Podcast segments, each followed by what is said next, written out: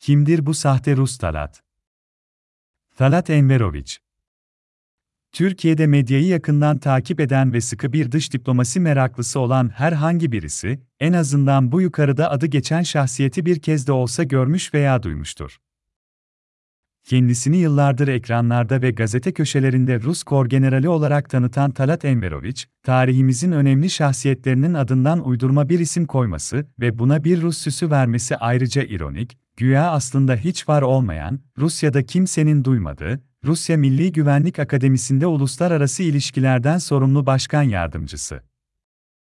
İnternet üzerinde basit bir arama yaptığınızda, ne Türkçe, ne İngilizce, ne de olduğu iddia edilen Rusya'da böyle bir kurumun izine rastlamıyorsunuz. Hikayesi o kadar ilginç ki, Rus gizli servisinde üst düzey bir yönetici, kendi iddiası ile Türk akımının isim babası, FETÖ'yü Rusya'dan silen adam, düşürülen uçak krizini çözen kahraman, Rusya ve Türkiye arasında bir nevi derin çiçero maşallah.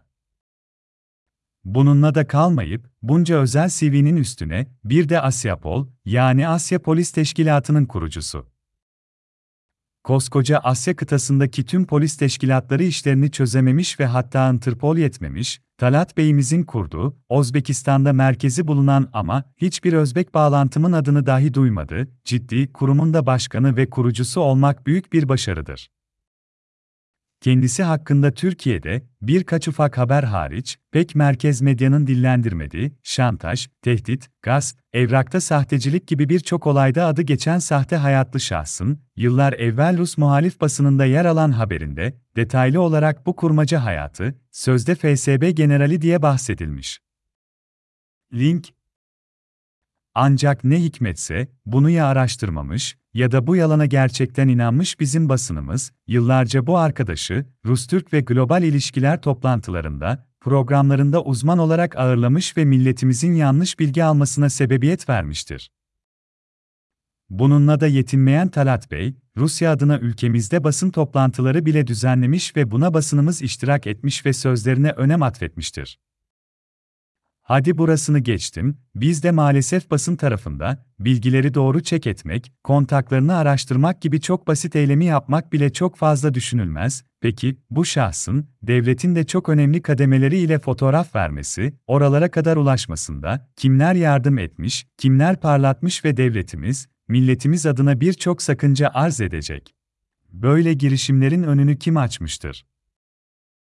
Olmayan bir akademinin başkan yardımcısı, olmayan bir polis teşkilatının kurucusu, Rus ordusunun ve gizli servisinin hayatı boyunca duymadığı bir korgeneral, ülkemizde yıllarca cirit atıp, program program uluslararası politikalar uzmanı olarak dolaşıp, bizlere bilgi vermek ile kalmamış. Bir de devletin üst düzey bürokratları ve bakanlarına yanaşarak pozlar vermiş ve bundan kimsenin haberi olmamış. Sizce de bu sakıncalı değil mi? Günümüz teknolojisi ve istihbarat ağı içerisinde, her bir bilginin saniyeler içerisinde bir yerden diğerine gittiği dünyada, her köşenin kamera sistemleri ile donatıldığı ve herhangi bir yanlış bilginin saliseler içinde kontrol edilebildiği bir ortamda, bu nasıl bir James Bond hikayesidir ki, kimse ayıkmamış. Her neyse, en son 27 Ekim 2021 yılında kendisi hakkında vefat ettiği ile ilgili bir haber yapılmıştı.